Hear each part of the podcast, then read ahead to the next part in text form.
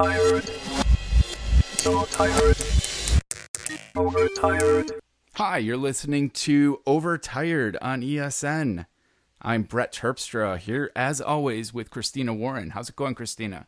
It's going pretty good. How are you, Brett? I am. I've been super productive this week. That's awesome. I That's awesome. my office, like my office, is so clean that I can run my iRobot or my Neato Robotics vacuum cleaner and just let him like cruise around. That's I- awesome. I- I, I I can't do that in my house at all. Yeah, well, he doesn't do well upstairs, mostly because eh, he gets like their dog toys and cat toys even worse because those are like easy to get stuck on, and then little things that he'll really try to get under like a chair, but there's some like cheap like IKEA and Target chairs that have angled legs that he'll just run himself up on. I don't know why I assigned a male gender to him. Like it wasn't a conscious thought process. Well, maybe it just has some qualities that tend to be more stereotypically male. Yeah, okay. Uh, You know? Because like I because like I for whatever reason like I always think of like my Alexa as as a woman, like my Echo, you know. Uh, but yet the Google Home feels more mask. I don't know. I know that they have female voices, so that makes it part of the reason. But I mean, you know, you can make Siri have a male voice. I tried that this week actually. I think this whole like robotic gender assignment thing made me start thinking, what if I flip genders and I ended up making Siri into an Australian male? And it, It feels like you have a butler. It wasn't the same. No, if it were an English male, maybe. But an Yeah. Australian male, you feel like you have a drunk friend, like a drinking buddy. Gotcha. So And- and- she's now an Australian female because I did like the accent, but Yeah, for me, I just Siri, just the name, and it's weird because Apple's the one who gave it the voice. It was, uh, but but the name was always Siri. When they bought Siri from Siri, it was called Siri, and uh, you know Apple gave it the voice, but yet the the, the it just seems co- so quintessentially female, like even the name. it, well, Uh, so does Alexa, you know. Oh well, Alexa, yes. I mean, yes. Can you Um, change the voice on Alexa? No. No. Did you see the uh you know those fish that sing the wall mounted and they do like You know, the uh, bass. Yes, I saw that whatever. Yeah, that's Uh, awesome. Yeah, that was amazing. We yeah, should- I saw that this morning. We should link to that Yeah. in our show um, notes. I will add a note to track that video down. the, yeah, basically somebody was able to take his singing bass and hook it up to um, his uh, his Alexa and or his Amazon Echo, I suppose, and uh, it's pretty great. Yeah. Um, but anyway, like my productivity. So you you recall recently I had like a whole year of not getting shit done. Yeah, and that was kind of related to. I guess now we've moved into Brett's mental health corner um, for the episode. I feel like Um, that's where we started, really. yeah that, that is true is where we started um yeah so you were having some productivity issues and a lot of that was was associated with the fact that you couldn't get the right meds that you needed right Totally. Totally. And there there have been some silver linings, some uh, personal growth involved in having way too much time to think. But now that I'm back on a, a tiny, it's a very small quantity of what I was on before. Like before, I uh, they had prescribed me like a mix of amphetamines that was like very good for getting stuff done, but kind of was. I realize now, like ruining my personality okay or or I will say like my personal growth, my emotional state. So now I'm like only on Vyvanse, which is really a pretty low-lying stimulant.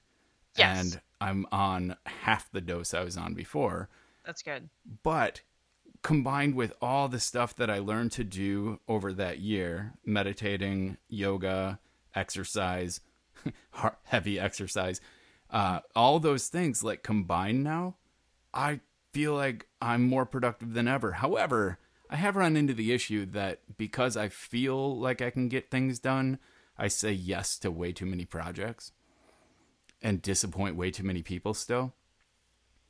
Yeah, and because that's always kind of the, the the struggle, right? Um, when you're when you do kind of what you do, which is you know take projects by take things project by project and I, I even go through this with my day job sometimes where you get so excited about things you want to commit to doing everything and then it's like you don't actually have enough time in the day to get it all done Here comes a great segue.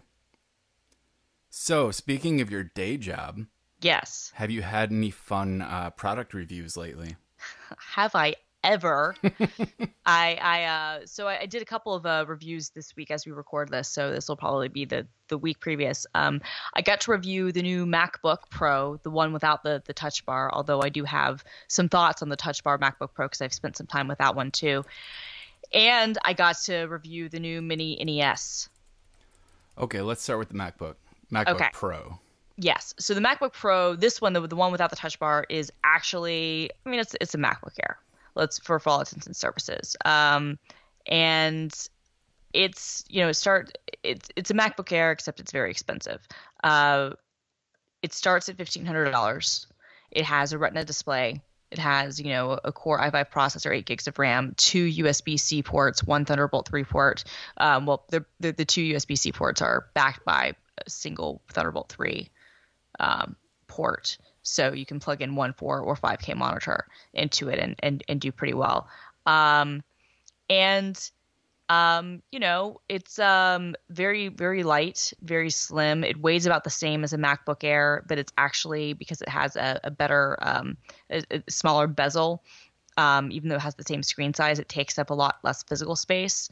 It has a, a new keyboard, which is very similar to the keyboard on the MacBook, which some people won't love, but they've updated the way that the the um, butterfly uh, mechanism works on the keycaps. So even though it has the same amount of travel, it feels better. It's a complete optical illusion, but it feels better. So And- okay, w- let me ask. I have Yes. I have the first release of the latest Magic keyboard, Yes. and I hate typing on it. Okay. Is this better than that? No, screw it's it. worse. It's worse. Um, because I have external keyboards. I'll be okay alright. yeah so it's worse um i got used to it just fine and in fact i wrote like my whole you know review on it the whole shebang but i uh you know um i like this machine i have a couple of issues with it uh but most of them are, are based around price so you know we waited a really long time we've talked about this before we've we've been waiting for new macbooks and uh, uh, kind of the joke that I kept kind of putting on on Gizmodo was it's been like 27 years since we had a new MacBook Pro, and you know the MacBook Air. I wrote something when I was at Mashable that a lot of people kind of yelled at me for. I was like, the MacBook Air is never getting another update, and I didn't. Th- I wrote that in July, and I didn't think that was that controversial to say. I just kind of looked at the way things were going. I was like, they will never update the MacBook Air ever again. Why would they? The, Right. The last MacBook release, like the previous MacBook release, was like you said, it was a MacBook Air, Yeah, just with the- way better. well, way better in some ways. Way better if you look at what the MacBook Air originally was. Like the MacBook Air was originally like the super thin computer for executives, you know, and rich people, and kind of your great secondary computer.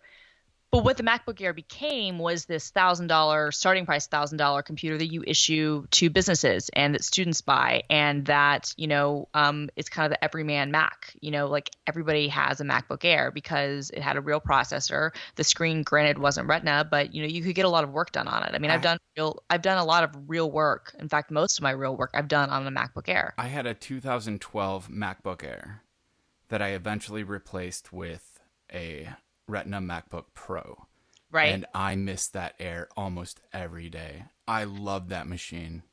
It's a good machine. And and I think that what they've kind of done with the new MacBook Pro, the one without the touch bar, is they've kind of reinvented what the MacBook Air became. So, like I said, it is about the same weight. It actually is a smaller form factor. It has a retina screen. It has a modern processor That all sounds better to me. Yes, that is better. Uh, and it has, you know, the, the extensibility. A lot of people are going to complain, and a lot of people have complained about the fact that, you know, it's simply USB C slash Thunderbolt 3. You know, you have two ports and a, and a headphone jack. You're going to be in dongle hell. You will. Um, the I would not be able to record our podcast on my review unit without some sort of um, USB A to USB C adapter. And people are going to need docks and people are going to need dongles and it doesn't have a, a, SD card slot. And those are all very real concerns. I do think that the future for connectivity and for IO is USB C slash Thunderbolt 3. And I think that moving as, even though it's a painful transition, moving to those new port types, just, you know, rip off the band aid. Eventually your, your gear will work. But in the short term, you're going to have to buy dongles and adapters, and that sucks. Does My it only, though? I mean, I think it does if you have a lot of stuff. Uh, you buy one hub. I mean, I you're not wrong, and and I think that for a lot of people that's the solution. I think the what makes it harder, and I guess I understand some of the rage, some of the rage, not all the rage. I think a lot of the rage is just people being mad. the same rage there always is. Of course, because I think somebody pointed it out really well. I think it was a uh, Chuq uh, uh, Von. Uh, I can't think of his last name, uh, but you know who I'm talking about uh, uh, CHUQ on on Twitter, uh, Chuq. Um, he said that you know people are mad that they wanted a new MacBook. Chuq von Rospach, Uh, he said that they uh, you know wanted a new MacBook Pro. They wanted all this new stuff, but they wanted it in their own image. And so when Apple gives them something new, they want them to to, to invent stuff. They want them to be innovative. And then they're innovative, and they're like, wait, but you weren't innovative the way I wanted you to be. You know, you you, you didn't answer all of my um, you know like hopes and dreams and and you didn't give me the the perfect laptop built just for me. And it's like uh, well because they've got to build a laptop for millions of people not just for you. But i think my my one quibble with the new macbook pro without the touch bar is the price. And i think that that will eventually come down and i think that it it will be you know um, something that a lot of people will do. But i have a problem right now with it being $1500 and it's not so much that i don't think that it's worth $1500 because i do think that it, it lives up to its expectations and what you want from it. I just think that $1500 for entry level for a laptop is a lot of money and especially if you are somebody who say has a current macbook macbook air and if you've got a current macbook air if it's you know a few years old, maybe it is time to do the investment. And fifteen hundred dollars, if you realize you're probably going to have the laptop for four or five years, probably is okay to do. But in addition to spending that fifteen hundred dollars, you're going to need to buy a dock and you're going to need to make sure that you have adapter cables and you're going to need to make sure that you know you have things on demand when you're traveling so that you know if you want to upload photos from your your camera you've got an adapter or if you need to use a USB thumb drive you've got an adapter and all those little things add up and it makes it difficult not impossible, but it makes it more difficult to say this is the Mac you should buy, especially when the starting price for a MacBook Air was a $1,000. And now this new one, which is basically kind of taking its place, is $1,500. Yeah. I, I honestly, like, I just always want to ask people if they want their 32 pin connectors back. No, I agree with you. And I, because that was one of the arguments. Now I have no. to buy all these adapters and dongles and really what did it take like six months uh, no totally it's a little bit different when you're talking about something like usb and marco arment who you know i love and and and agree with him on a lot of things he was like they should have included one usb port on the laptops I disagree with him. I agree with John Gruber, who is like, if they'd done that, then the transition would have been even slower. And he's absolutely right because as long as you have that crutch you're not going to be moved to the future. And so even though this is one, but this is such an Apple move, right? Like they get rid of adapters or connections or whatever that we've used forever, and they force us into the next thing. And you're forced to do it because you have to. So, okay, you don't need a new microphone now, but the next time you buy a microphone, you're going to be damn sure that it has, you know, USB C. Yeah. And and so I think that for stuff like that, I mean, it, it's fine. Or, or you're going to make sure that you have a, a dock. Um, I don't know. I uh I like the new I like the new MacBook Pro. I think that it's a good machine. I'm about to do a battle moto where I will pit that against a Dell XPS 13, um, a 13 inch laptop from Razer, which was kind of a gaming slash productivity laptop, and um, the, um, the, Microsoft's um, Surface Pro um, 4, which is older, but I, I felt like was only fair to compare it against. And so I'll be doing like a head to head on all of those, and it'll be interesting to see where the MacBook fits in that. Um, but uh, I also, and I would love to have kind of your thoughts, like because the real MacBook Pro, I mean, the, obviously the one without the Touch Bar is available now, and it's interesting, and it's a, a good upgrade. But that's not the one that most people are gonna, excited about and, and, have been kind of split on. Most of them are, are really it, the, the discussion has all been about the Touch Bar So I'd love to know from your perspective, somebody who I'm sure uses the function keys way more than I do. How do you feel about the fact that the function keys are gone? I I don't like it. That would be my short answer. Okay, well, we have a whole podcast. um okay, so the the intriguing part like obviously there's a gee oh Quip is messing with me right now. I'm sorry. I'm trying to like add show notes and it's being obstinate. Obstinate? Thanks. Yeah, that's a good word. That that's the correct word too. And thank thanks a lot, uh, Salesforce. Blame it on the acquisition. I absolutely let's let's just be those people where we blame all of our tech products not working exactly as they should on the acquisition, even though I doubt that anything has substantively changed one iota with Quip since Bret sold it for Jesus Christ money. Let, let's clarify not not Brett Terpstra.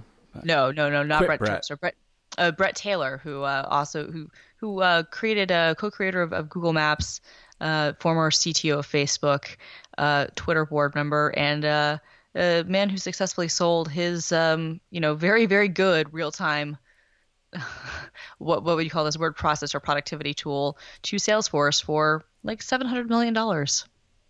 Yeah, that that seems like an uh, accomplishment. a very big accomplishment. He's a Brett T, but he's not our Brett T. Um, you you at least uh, you'll, you'll always be my heart, even if if, if uh, Taylor Bret Taylor is way more successful. Oh, fuck you. I love you. All right. Um yeah, but okay, so the touch bar it, it, the the potential for with an OLED the ability to change the context of it per like application even per operation yeah, that is extremely appealing. I I feel like for most of the people who work with the stuff that I make, they don't like to look at their keyboard. So that it feels ergonomically it feels slightly uh, annoying to me. Like to have to look down from your screen just far enough that you have to take your eyes off your screen and then you have to move your hands off the keyboard. It, it, I, I feel like it's something I could totally get used to. It could become second nature, so I'm not totally poo pooing that. sure. And the, the possibilities are amazing to me, uh, especially if it's something that's hackable from a, like a non app like um, area.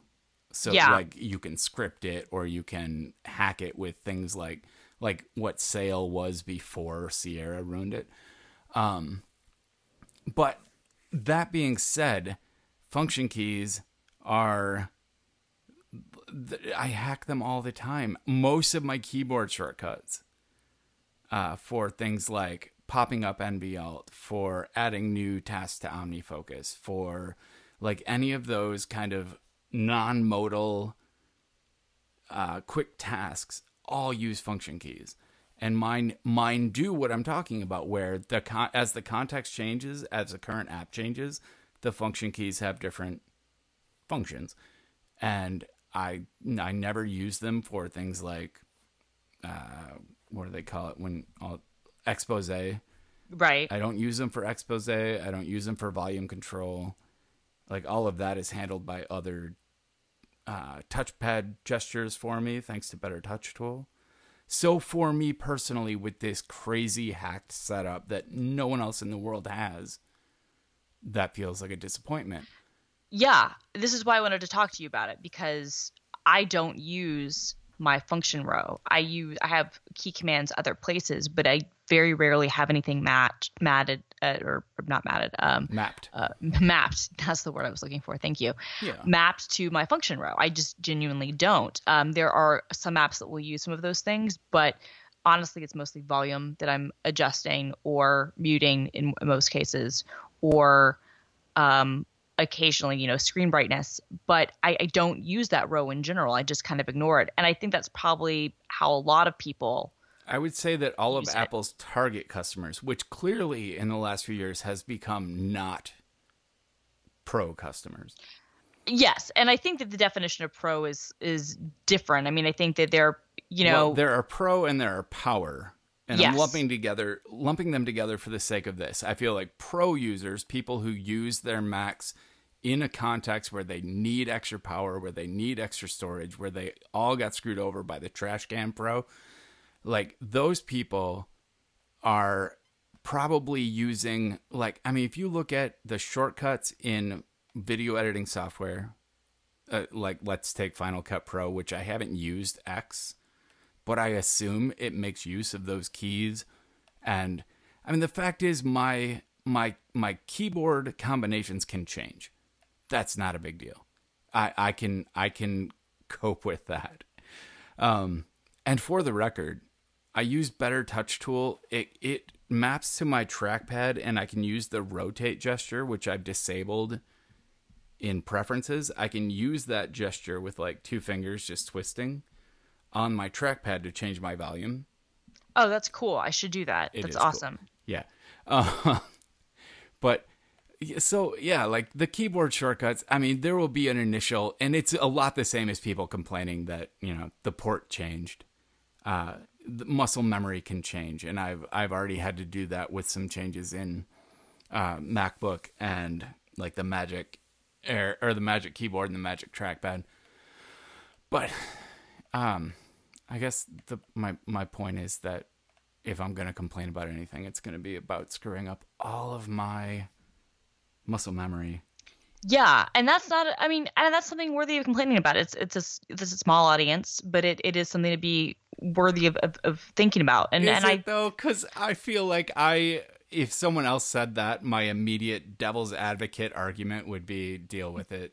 I mean, Yeah. you're not wrong. Okay, again, I, you're not wrong. Uh, Get over it, deal with it. But to, at the same time, when you get used to having something that worked a certain way, and then there's a big change that can feel arbitrary, and I'm not saying that it is arbitrary because I think that they have a reason, and and I'll I'll expand on my theory in a little bit about why I think they've done this, and and my my reason my rationale is not that unique. I think a lot of people have had the same thought, but like you know they've they've had when it feels arbitrary when it feels like they're making these changes to make them and everything worked the way you wanted it to i think that it's worthy of saying this is a very expensive laptop it has a lot of good things going for it but do i want to pay minimum $1800 um, to have to relearn how to use all to have to remap my key bindings and relearn how to use my computer Yeah.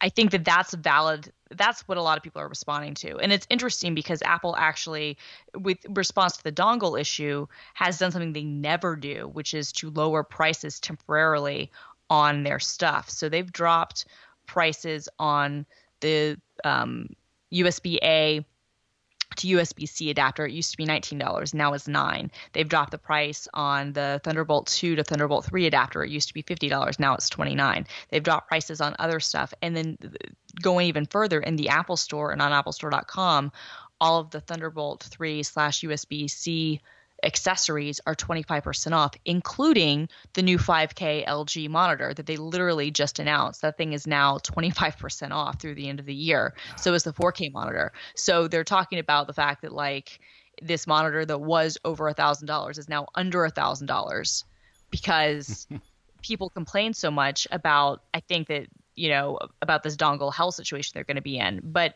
I think that that's one I mean and I think that's how you can address the IO problem is you can make it less expensive for people to get dongles and accessories. I think that changing your function keys if you are someone who uses the function keys a lot and certainly a lot of programmers have talked about losing the escape key even though it, it does appear most of the time. That is, to me, that's a separate issue from the function keys. sure. But I use my caps lock as escape, so Right. Okay. So you're I'll be yeah. so fine. so you'll be fine. I mean, and, and that's actually that's not a bad op. That's a that's a good life hack for anybody, I guess, who was really committed to Vim or whatever, because that's I guess primarily where they're using their escape keys, right? yeah, which is you can assign that in system preferences. Like I had it assigned through Seil, which broke with Sierra, but yeah, to be able to hit escape with your pinky from the home row, That's that's actually better anyway. Yeah, and That's who needs a superior anyway. freaking caps lock key? uh, no, caps lock key is the most useless key on the keyboard, without a doubt. Um, what I will say though, to respond to kind of your earlier thought about how it will feel unnatural, you know, having to look down at a touch bar, even though it's cool to have it be dynamic when you're so used to looking at the screen. I found in my time with it, and I haven't spent a ton of time with the MacBook Pro with the Touch Bar, but I found with my time with it that I actually was shocked by how natural it felt Yeah, because of where it's placed. It's so close to the screen that even looking at the screen, it just it felt natural to then just you know look down and, and tap when needed. So when That- you when you look down, uh, can you still see everything on the screen in like peripheral vision? Is it? Yes.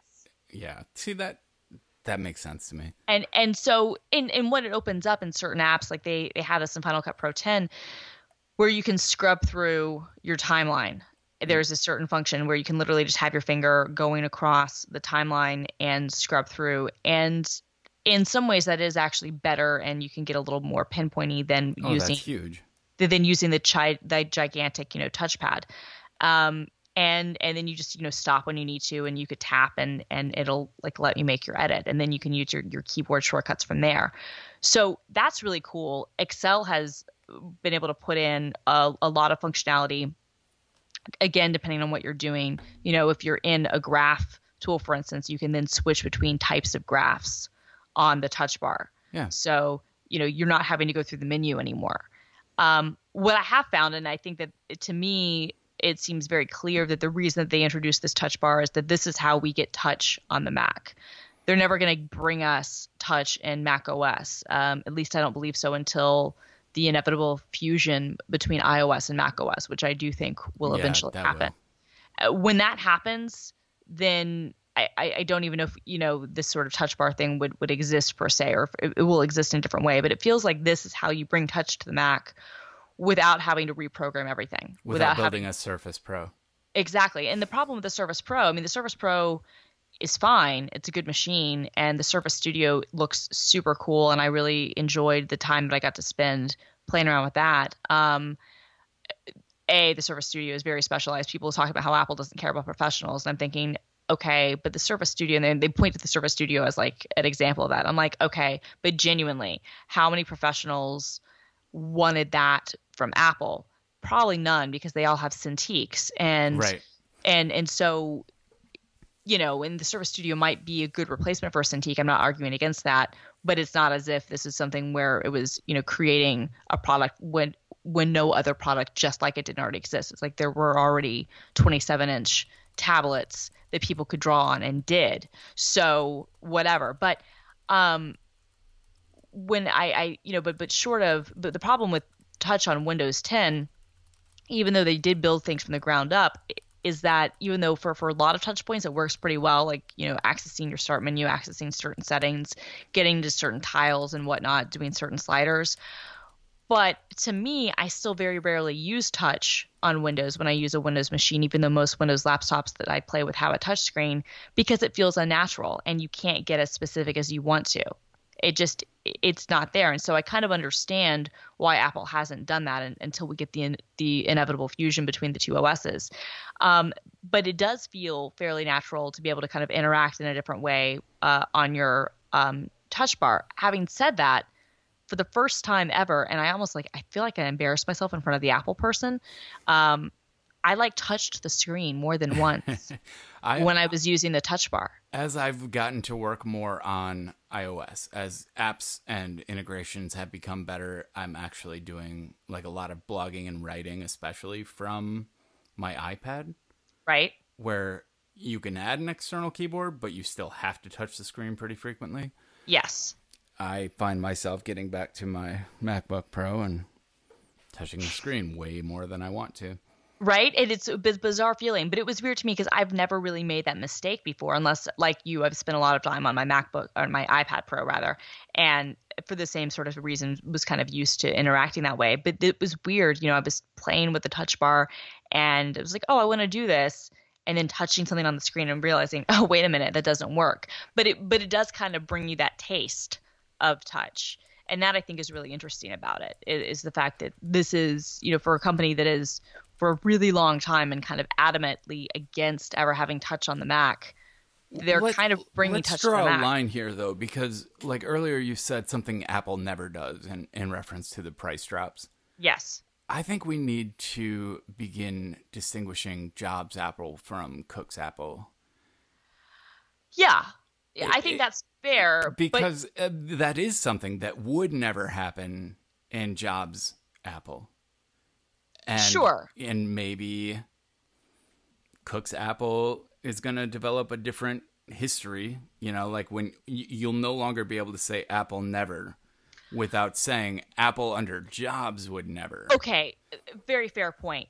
But I think even Apple under Tim Cook, or and, and Apple under the current leadership, and of course this could all change, has made it very clear that they don't want touch on the Mac because the entire response to touch on the Mac, Windows 8, Windows 10, the Surface, all that stuff happened after Steve Jobs died. yes So even though there were people who were pushing for touchscreen MacBooks and, and didn't even Steve Wozniak, I think even backed one of those companies. Remember, we used to see them at Macworld. Mm-hmm. Yeah. You know, the people who would put would put the touchscreen on the MacBooks and and, and, and have styli and whatnot and, and Yeah. kind of build those sorts of things. This is before the iPad, people were building tablet Macs. And, you know, obviously back then, even more clearly, you know, the, the Steve Jobs Apple wasn't going to do that. But this whole movement towards touchscreen operating systems, desktop oper- operating systems, has really taken off. Right. okay. But he- to that point, one decision at a time since Jobs' death, his philosophy has been kind of eroded. Things that you could easily say, uh, Steve would never would have done that. And Sure. it's just been, you know, one thing here, one thing there. But over time, it's it's clear that they are slowly extricating themselves from Steve Jobs' very, again, obstinate philosophy. Uh, I, like- I, I agree with you. I agree with you. I'm just saying. I think in the terms of the the touchscreen stuff. I, I mean, you're right. That There- you're no, right. there is absolutely a demand for it. They do need to, but Apple uh, previously never would have admitted that. right. No, They uh, would but have convinced us otherwise. sure. At the same time, I I could see this. I, I, don't know. I could see Steve Jobs of introducing the exact same MacBook Pro, and I wonder if the response would have been any different from like the fanboys. Oh, they- it wouldn't. There's always been. I don't think so. I was going to say, I think the outrage would have been exactly the same. I mean, there was outrage with the original MacBook Air, even though that was a very specialized type of computer. There was outrage when, I mean, I was part of the outrage. Remember the, the unibody MacBook? Yeah. Not the MacBook Pro, but the MacBook that didn't have FireWire? Mm-hmm. Yeah, I was pretty pissed about that. I, Yeah. In fact, I remember writing a really angry article for, for, for TUAW. I kind of Um, take pleasure in the outrage. Uh, I, I rarely have it myself, but I take pleasure in watching it because ask the same people a year later Right. if they want to go back to what they were so mad they lost a year ago. Uh, uh, optical drives. You know, it's it, it- like nobody nobody would say, "Oh, I really miss my my DVD burner." Hmm. Um, I, I don't even remember if they could ever burn internally, but They uh, could.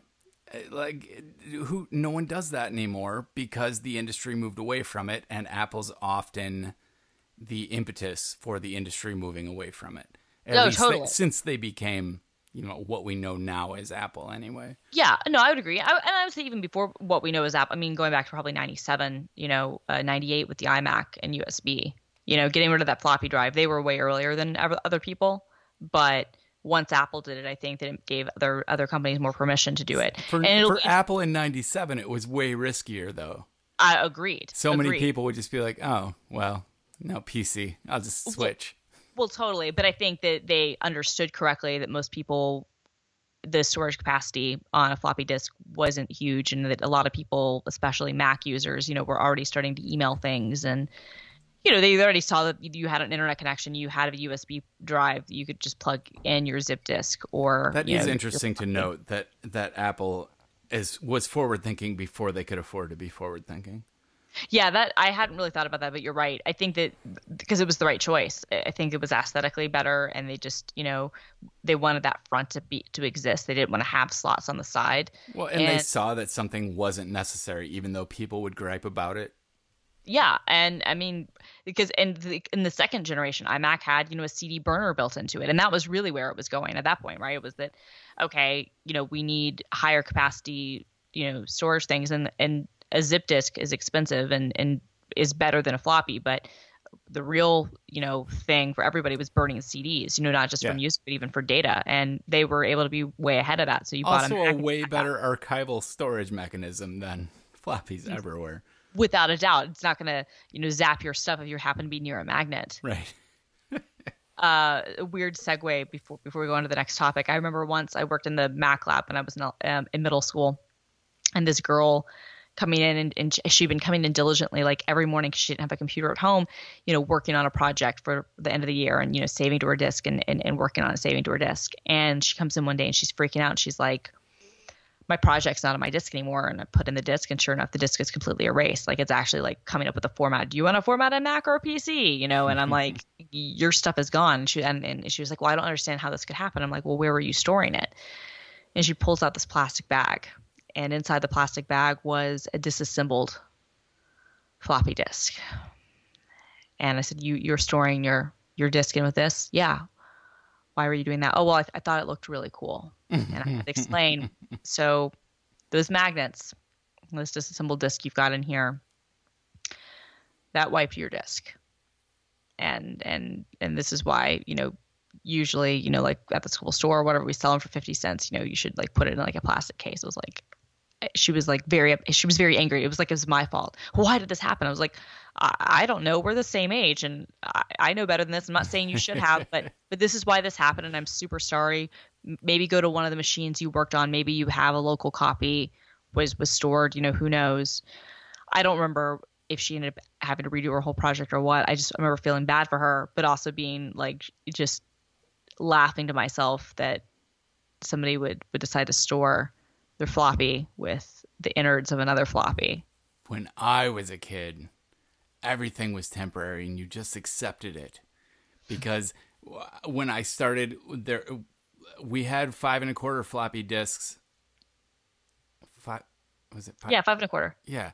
And and those were those were subject to, you know, disintegration at that point. Mm-hmm. And so actually it was even before most of us could afford to have floppy storage, we were writing through uh, magnetic cassette tapes. I was going to say cassette tapes. And Wasn't that a thing? I if, think if your cassette deck like ate the tape, you lost all your basic programs, all your logo routines. it was just gone. All your uh, WordStar spreadsheets and it was Snapchat before Snapchat.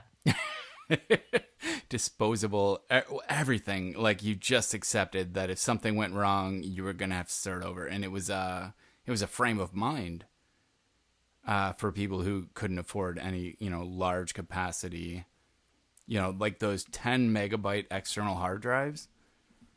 Ugh those are way beyond the price range of a seven year old kid. Hmm. Okay so you also mentioned the mini Nintendo. Yes. So this is probably the coolest. I'm probably I'm I'm way more excited. We just spent all this time talking about the MacBook, but I'm actually way more excited about the mini Nintendo.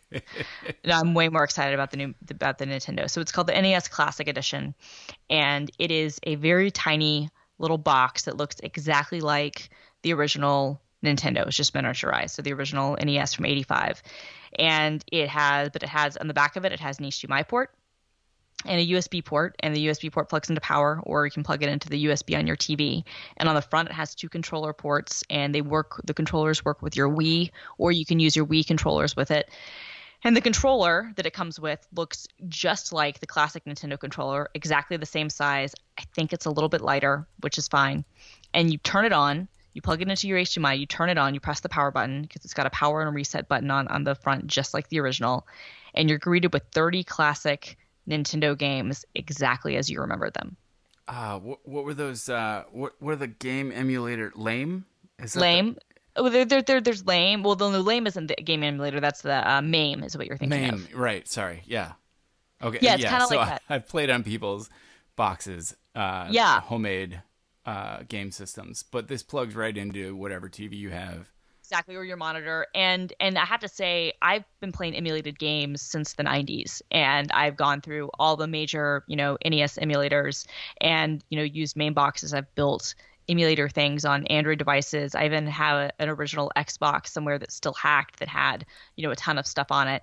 And this is better in a lot of ways because a um, whatever they've done with the porting process is really good. Like if somebody did a side-by-side comparison video where they compared the quality of games from the Wii U Virtual Console, so the stuff that you buy from Nintendo that you play on your Wii U versus this, and it's night and day. Like it's it's cleaner, it's sharper, the colors are better, um, it looks more um, realistic, and the the playback mode you have three different options. One is a CRT filter, which will make it fuzzy and kind of look like you were playing on an old CRT TV, and that's kind of cool For the truly nostalgic.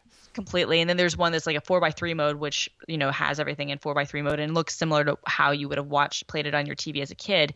And then there's this pixel perfect mode where every pixel is a is a perfect square, and that's basically identical to how the game designers developed the games. So the um, aspect ratio is a, is a little bit um, tighter. It's not quite four by three.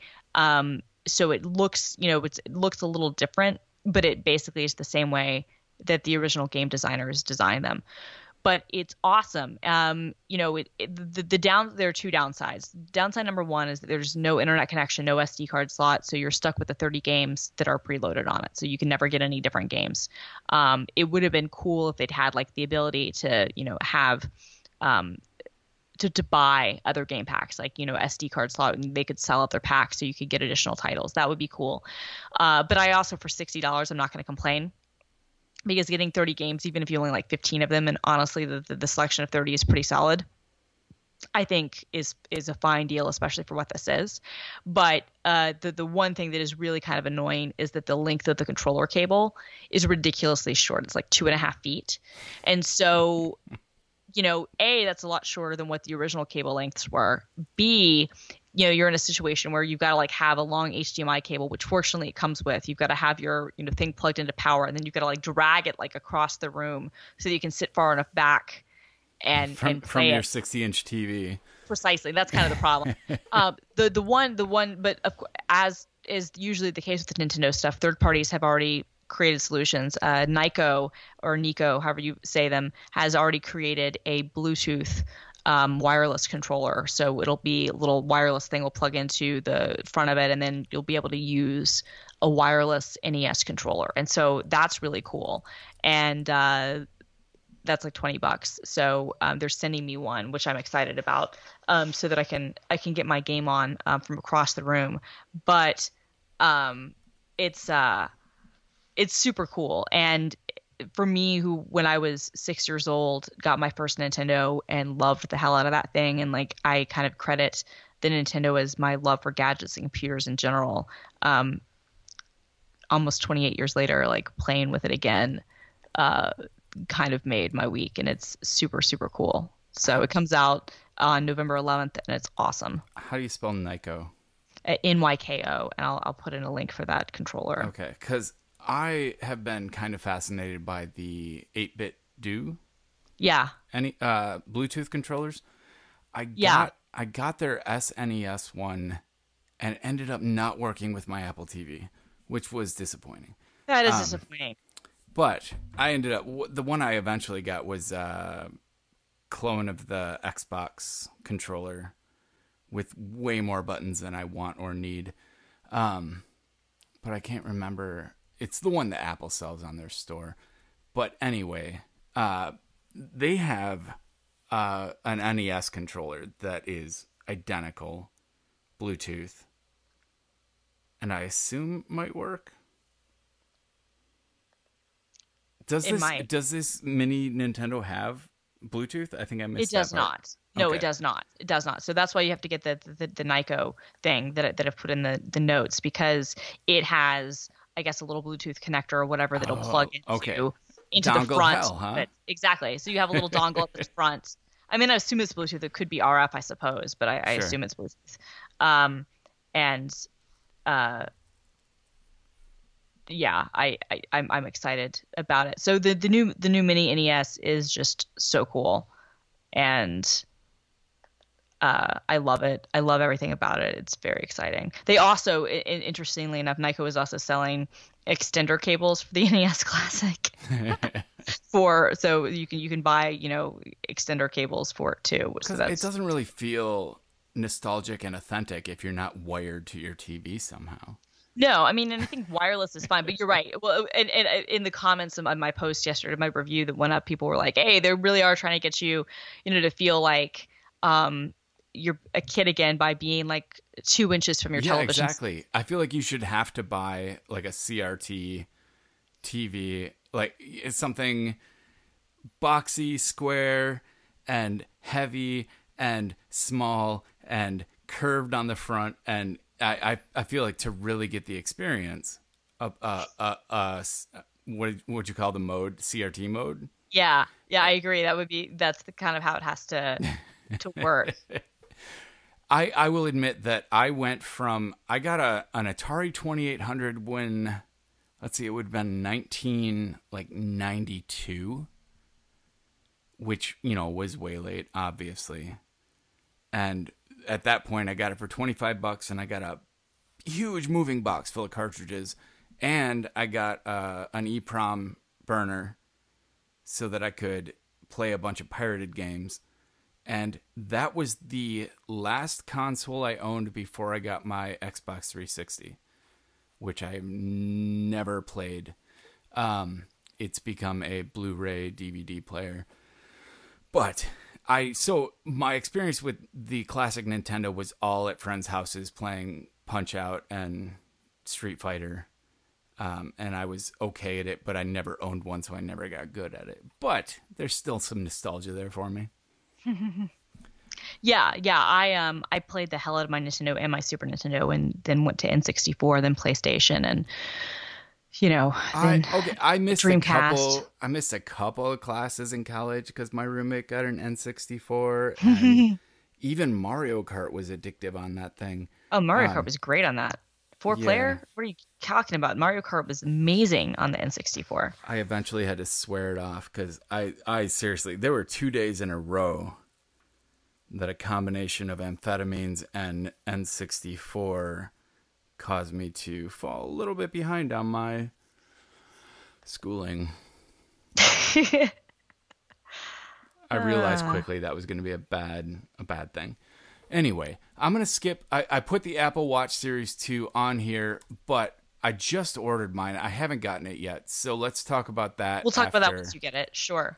Because my Series 1, like, uh, it was fine in the shower for such a long time, and then suddenly it wasn't. Whoops. Oh, yeah. I will tell you before we end the uh, the tech section here at 47 minutes in. I know. I was looking at Um, this. I was like, we talked a long time about did. tech. Um, I, I will Hey, we are a tech podcast, Brett. We are on the gadget section of iTunes. I'll have you know. it's about time we lived up to it.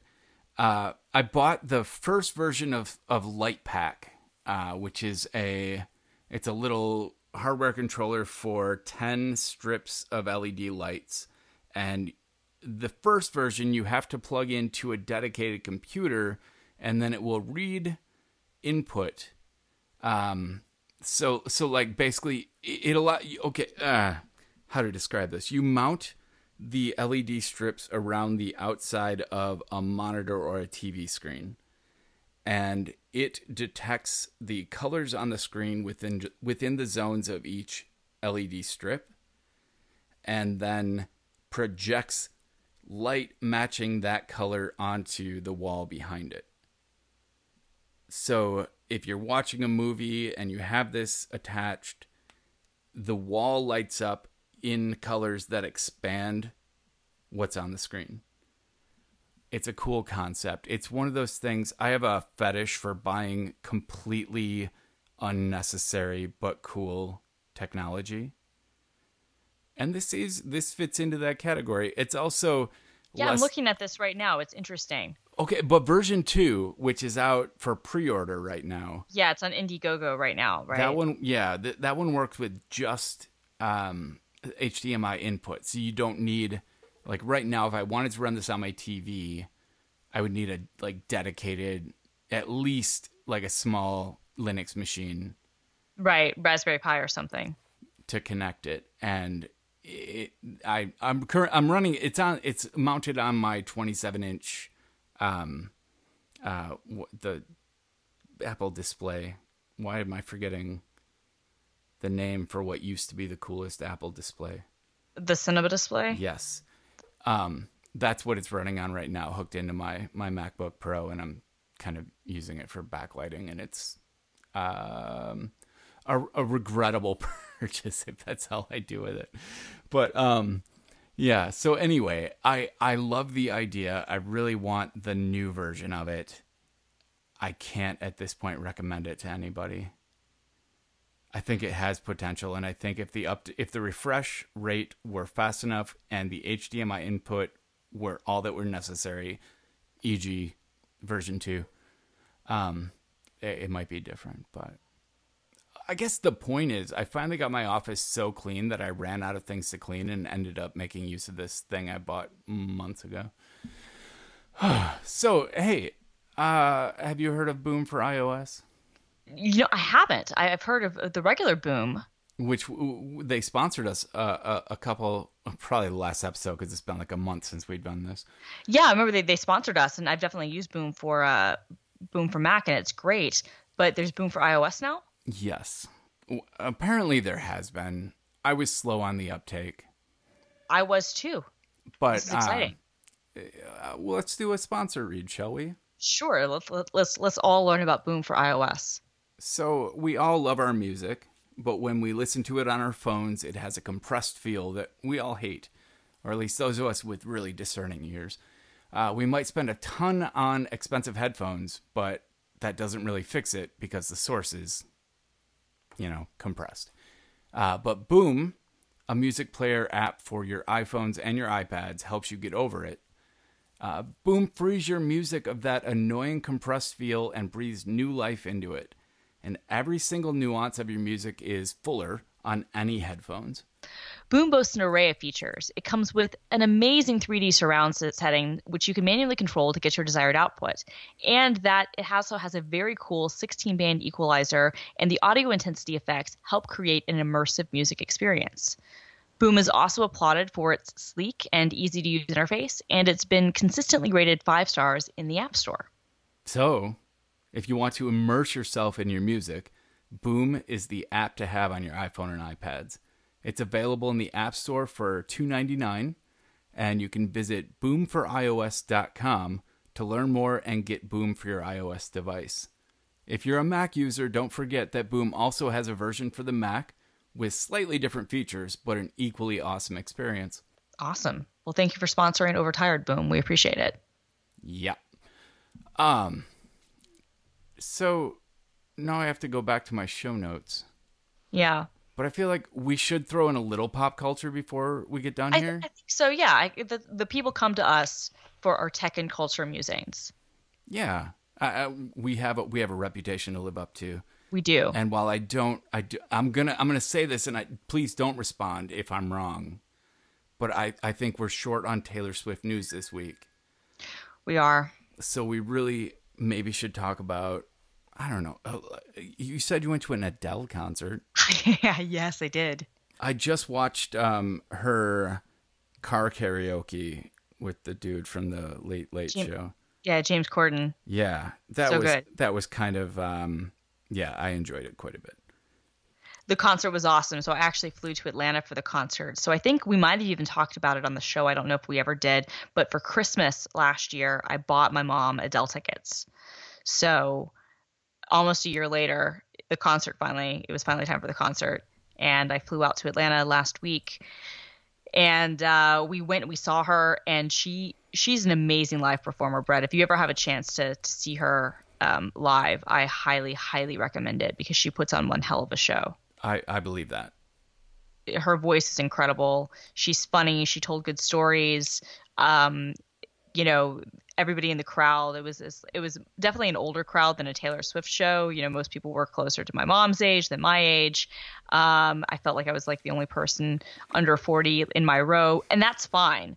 Um, but there were still, it was kind of, you know, you, you saw a number of younger people there too. There was a little girl, it was her 17th, I guess not little, but she was, it was her 17th birthday. And she, I guess, had like floor seats and had posters, had a poster out saying it's my birthday. And, and Adele actually brought her on stage and had the audience sing happy birthday to her. And her mom got to be on stage and take, you know, photos and they all got selfies together. And it was adorable. And that sounds like, like Adele just needed a break.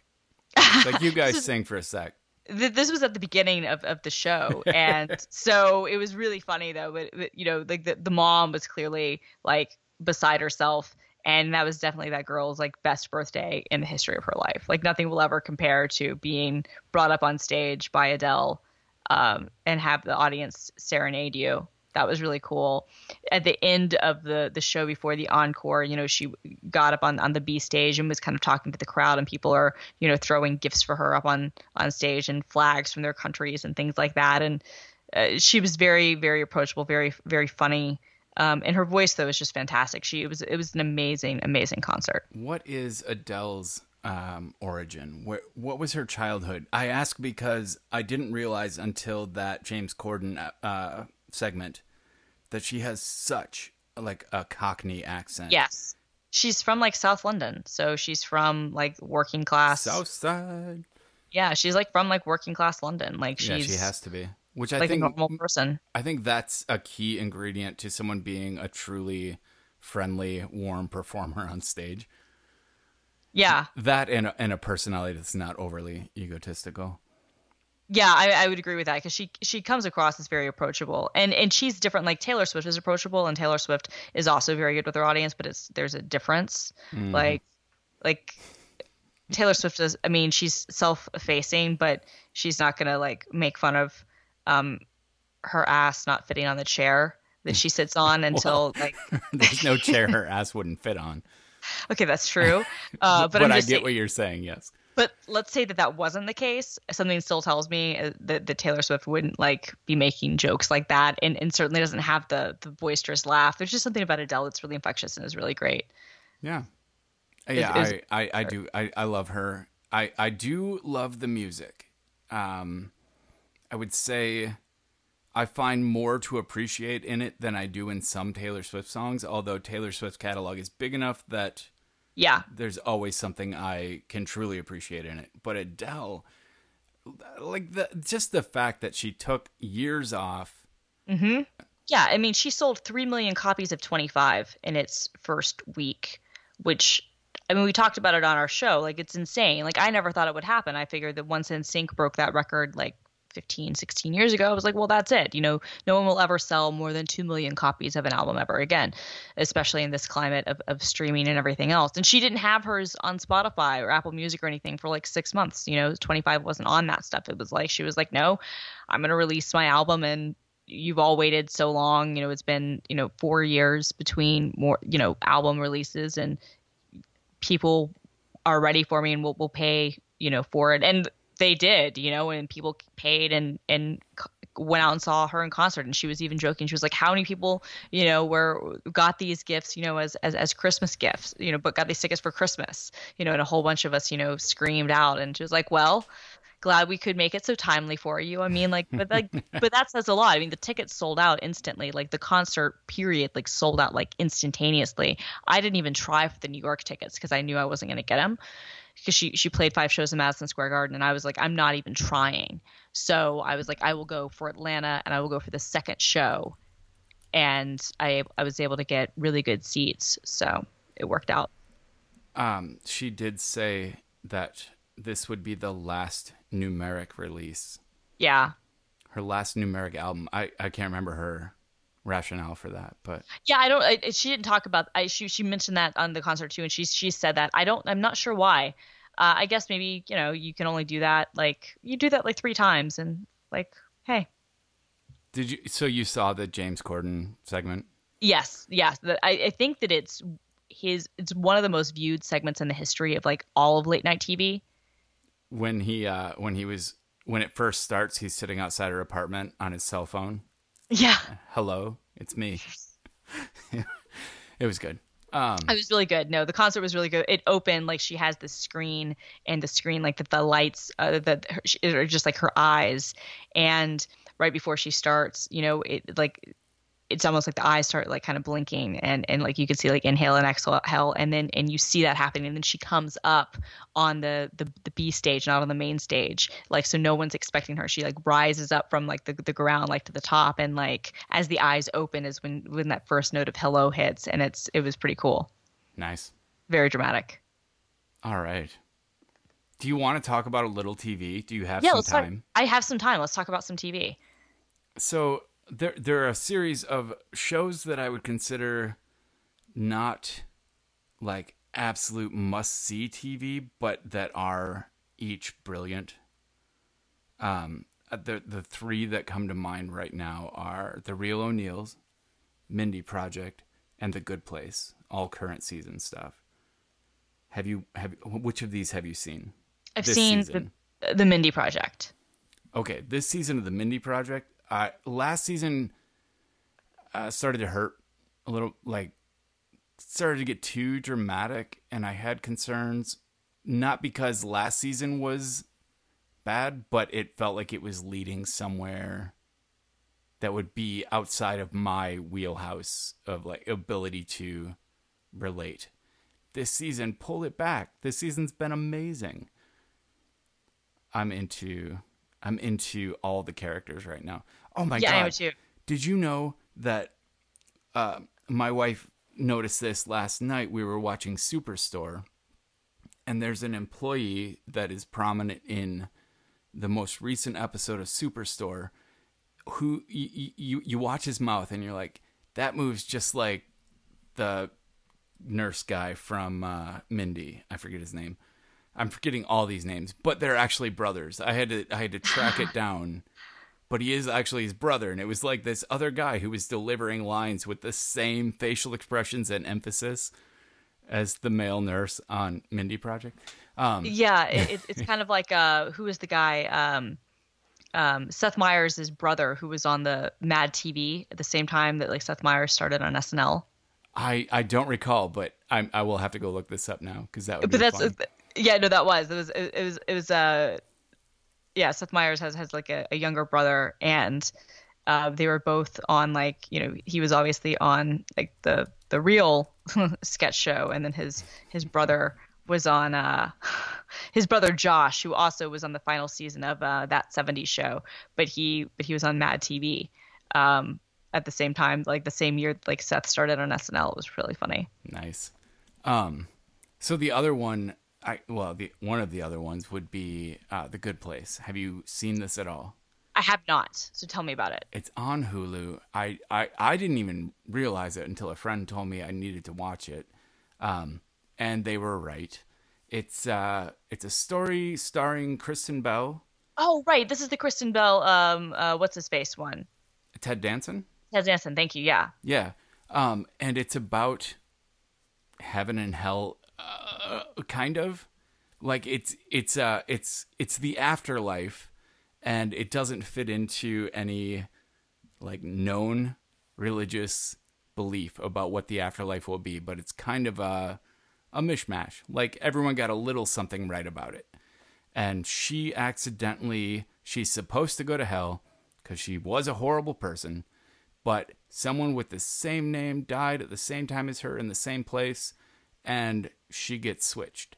And she shows up in the good place. Oh, you're right, right, right. And and she like doesn't want like them to know. Like, actually, which you I was an asshole. at first you think that's what it's going to be about, but by episode, we'll say I think s- 8 Mhm. that's our. They've already figured it out. Uh, the the the leader, uh, we'll call him the devil. Uh, the the leader of the bad place shows up to take her back, and it's Adam Scott, nice. which is brilliant. that's Um, fantastic. I with love his Adam Scott. crew um, of people that you will recognize as definitely good at playing the part of like uh, ravers. Essentially, they show up and they just want to because you can do anything you want there. So basically, it's unlimited cocaine and bad music, and they turn it into a rave. And but yeah, so I won't spoil So why would any of anybody this. want to go to the bad place? uh, you wouldn't. There's no reason to go to the bad place. Um, it is actually similar to the Christian version of hell, eternal torture. like- okay. and and customized torture, the things you most Oh, feared right. and hated. and the good place is the opposite, where the things you most loved, like when you show up there, they give you the perfect house with the right decorations, and like they assign you a soulmate that is actually the soulmate you were supposed to find. And yeah, it's kind of um, That's funny. So like you like you don't see your spouse, like you see like oh Right. this person. exactly. Like oh my god, I knew you in college. Why we never talked at a party or anything? Bummer. often someone you never would have had a chance to meet but yeah like Sure. definitely um whoa there's a strange person outside my room huh okay so anyway yeah it's a fun show and the writing is great and there are a lot of references uh that are uh we'll say dirtier than you would expect in the good place um but only if you have special knowledge of uh if you're a dirty person you'll you'll get a lot of the lines let's put it that way Okay. Well, I, I, I, um, I've heard good things about this show, and I'm going to now spend the rest of my weekend watching it. I think. i i would say it's worth it Okay. Because I Um, like her a lot. I like Ted Danson. because i Um, did that once when you when you told me i needed to watch um what was it uh uh, two uh, two letters the same letters um oh god you know what i'm talking about you made me watch this and i hated it Gossip Girl. yes I spent a weekend trying, and I I don't resent you for it, but yes, you do. But you it were was good. wrong. I was wrong. I mean, yeah. In retrospect, I really was wrong to try to force Gossip Girl on you. I really was. In retrospect, I really was. I think that was just for my own amusement because I love Gossip Girl so much. Yeah, I feel like you projected onto me there. I did. I was like, "Oh, you'll love You're it. like, really oh, he enjoy it." agrees with me on Taylor Swift. I did, and and and also, you liked the OC, didn't you? Um, I watched the OC. Honestly, don't remember if I liked it. Okay. I think you think that would was like my that. wife's show. Okay, I think you would like the OC. I'm not telling you to watch it, but you watched Pretty Little Liars and enjoyed that, didn't you? No, not at all. No? Okay. No, I mean I didn't watch it. Not that I didn't enjoy it. I No, have I- heard well- things that make me think I should watch it. I mean, I think you would probably enjoy that more than Gossip Girl, just because the there's like a murder mystery at the center of it, and it's very soapy and dramatic. I mean, it's ridiculous. Like it's got a level of ridiculousness that Gossip Girl was mostly. Anyway, it's different. Uh, Don't watch Pretty Little Liars. You have there's more good TV to watch. I enjoy Pretty Little Liars. You don't need to do that. If we, if we were going to go back to something like that, I would have you retry a couple of episodes of The OC. I bet you would like The OC. I really do because it's funny and irreverent, and like there are parts of that. It's, well, I I mean I did. I watched. I think almost all of the OC. I just Yeah. don't recall. If you liked it or not. Well, so you've already seen it, so I mean, but yeah. Anyway, I kept uh, watching it. It must have been okay. It must have been okay if you watched so much of it. Yeah. of course, so, at that point, I had cable and I had a limited number of, like, I had a homemade DVR. right. So anyway, the the the third show in that list would be the Real O'Neals, which is one I really feel I I don't hear about it anywhere. None of my friends talk about it. I don't hear people quoting from it, but it is truly one of the best written shows right now. I think it's on NBC.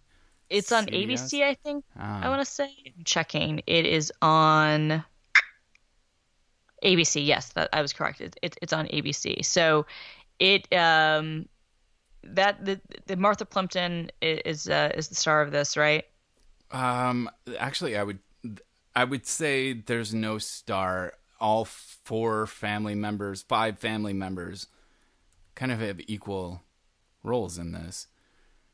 Uh, right but but but i mean this is uh, i'm, I'm looking this up yeah because i saw i saw this some the, the first season martha plimpton's the one who i really recognize as the actors Okay. like be, before this show like I, I knew her work yeah, I think she's the only one I've ever seen before, but that the the gay son is destined for fame. He steals most of the shows. yeah he was really good i recall that Um, but yeah, like this season has been a, a wonderful like I have no regrets continuing with this show after the first season. Um, so we're on second season now, and uh, premise of the show, in case we haven't mentioned it before, it's it's a very Catholic family where the parents are getting divorced, are divorced, but he's still living in the basement.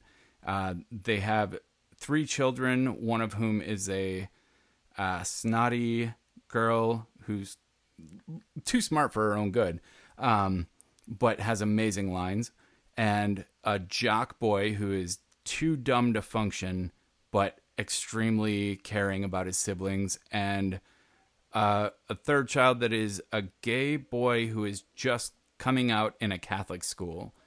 And the amount of uh, awkwardness and hilarity that ensues is amazing. And they deal with all of this. the humor is biting, and the lines are the way I remember thinking about uh, Parks and Rec over the Yeah. fir- actually over the whole thing. Like the the way. I was so amazed with the writing they were doing. There there is definitely some of that shining through in the real O'Neals. I feel like I should definitely hear more about it, but I can't quote it anywhere. No one no one knows what I'm talking about. Well, I think the problem is that its first season was like a mid-season replacement. For so what? it came out like I, I don't remember what it replaced, but it came out like in the middle of the, the of like it came out like in March. Yeah. So so you only had a few episodes of that first season, and then you had, um, or I guess actually they had like 13 episodes, and then now they have like you know they're they're into the into the second season, and it looks like it actually just started like the middle of October, so it's only had, um, a few episodes so far in the second season, so I can actually catch up on this, so that's good. I I would recommend it. Okay. So the last one I wanted to talk about is The Walking Dead. Yeah. Season premiere. Let's focus on the season premiere. I, after that show, was upset that I had paid for a whole season on iTunes because I did not think I could watch the rest of it. Yeah, I um I I strongly feel and a lot of people felt this way like they left us on this big cliffhanger. Frankly, I think that they should have ended the season with what it opened with. Yeah, that would have felt. Although I don't know if I would have even. The first Come the back, first episode sure. was so uh, like they destroyed everything. They they killed multiple characters, like main characters, and Rick, who has led the whole thing the whole time. They destroyed him. They made him into a sniveling pile of snot willing to do whatever was asked of him and like that truly broken way not that i'm going to say that i will be i will have allegiance to you because it will save my life but that way that is just uh the w- when uh in game of thrones the I, I'm forgetting characters' names, but he had his his genitalia cut off and eaten as sausage, and he became a sniveling coward. Do you know? Do you know who I'm talking about? What? I do. I can't think of his Eek? name. I know G- Eek, Eek, yeah. No, it wasn't. Eek. No.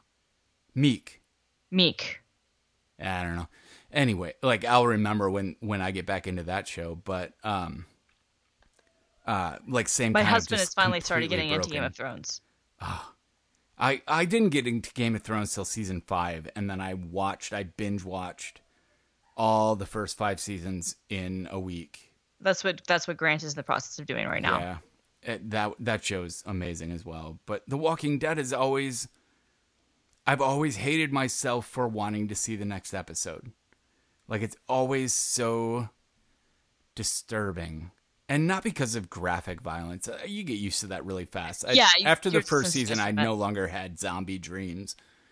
But they constantly, they much like Game of Thrones, killing off people you've come to love. Yeah, Um, I mean, in the case of like Glenn, it's like we've gone through this twice now. I know. God damn it. Uh, I mean, and, and and I thought it would be easier the second time because you kind of mourned, you know, you're like, oh man, you know, is he is he? And then like, but but they teased us, I guess, because that time they're like, is he is he coming back? Is he dead? well, is see, he not? he became invincible in my in my subconscious. Like he was he was like Daryl. Yeah. Like they weren't going to kill him off. They proved it once by pretending to and then pulling back. He was fine, and then they were finally like, actually, no. Just when you thought you were safe. And it's like Um, okay, it's like okay, so like Maggie was like okay, but then the the way she's left is just I don't know. It was kind of that was disturbing too. Did you see the the picture I posted with the sub caption or the caption? Um, I'll find I will find you, Maggie. Yeah, describe this for for for the audience. We're going to put a, the um, link in the show notes. You have to look at this. This is a truly fantastic and disturbing Halloween jack o' lantern. So so to get this, you'll have to watch the episode. I'm not going to spoil anything. It's still uh, give it a couple months. I'll I'll gladly spoil it.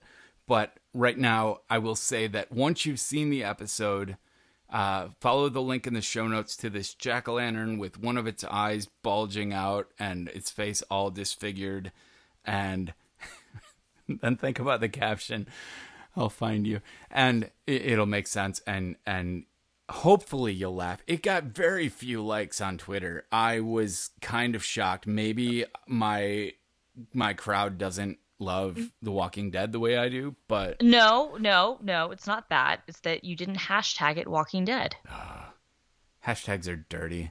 I sure but but that's how people will understand it because otherwise you you see it and like I got the joke when you told me and I looked at it and, and because we were talking about The Walking Dead but if I had just seen this in my timeline without any sort of like pointer you know cuz it, it it's such a detailed image it's hilarious I don't know if I would have like gotten it quite as quickly. I think a lot of my jokes end up like that. They're subtle enough and obscure references or obscured from the reference enough that when I think they're really funny, I I think a lot of people just breeze past them because they don't make sense at first glance although your release notes for the latest version of nvALT.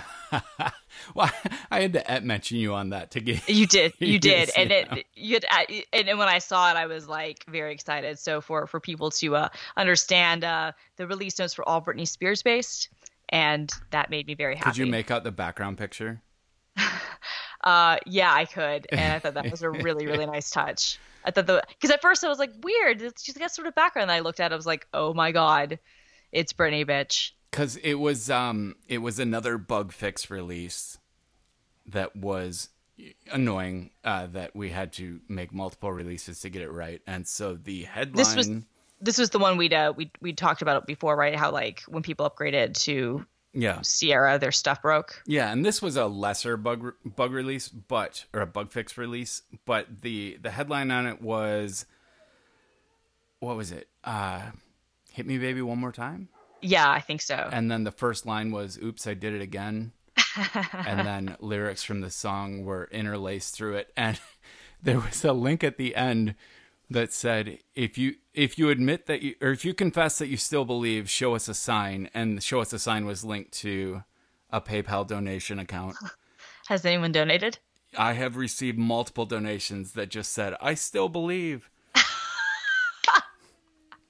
mostly small because I think a lot of the people who would do that have donated previously just to keep it going. Um, but yeah. I know it's been stuck in my head for days after I did that. Such a good song. Thank you, Max Martin. Once again, I know that I say that like every show, but thank you, Max Martin, for making our lives better. yeah, but those release notes were great. Um, that was like I'm I'm a big fan of release notes. Uh, David Chartier used to run a, a Tumblr. I don't know if he still does, associated with release notes, like funny release notes. And this was definitely uh, something that would be very worthy. They have gotten ri- ridiculous over time. I should be archiving them, but yeah, you should just just so you can look back in a million years when we're all, all in our augmented reality headsets and accessing our software with our hands, like you know something out of Minority Report, and you can remember, mm-hmm. oh, remember, remember the time that I I spent uh, an entire release notes, you know, focused on on Britney Spears. Yeah, and that's because you know your audience. There was you one know about that... unicorns. I, I, I, I feel like I don't know my audience, but I generate my audience.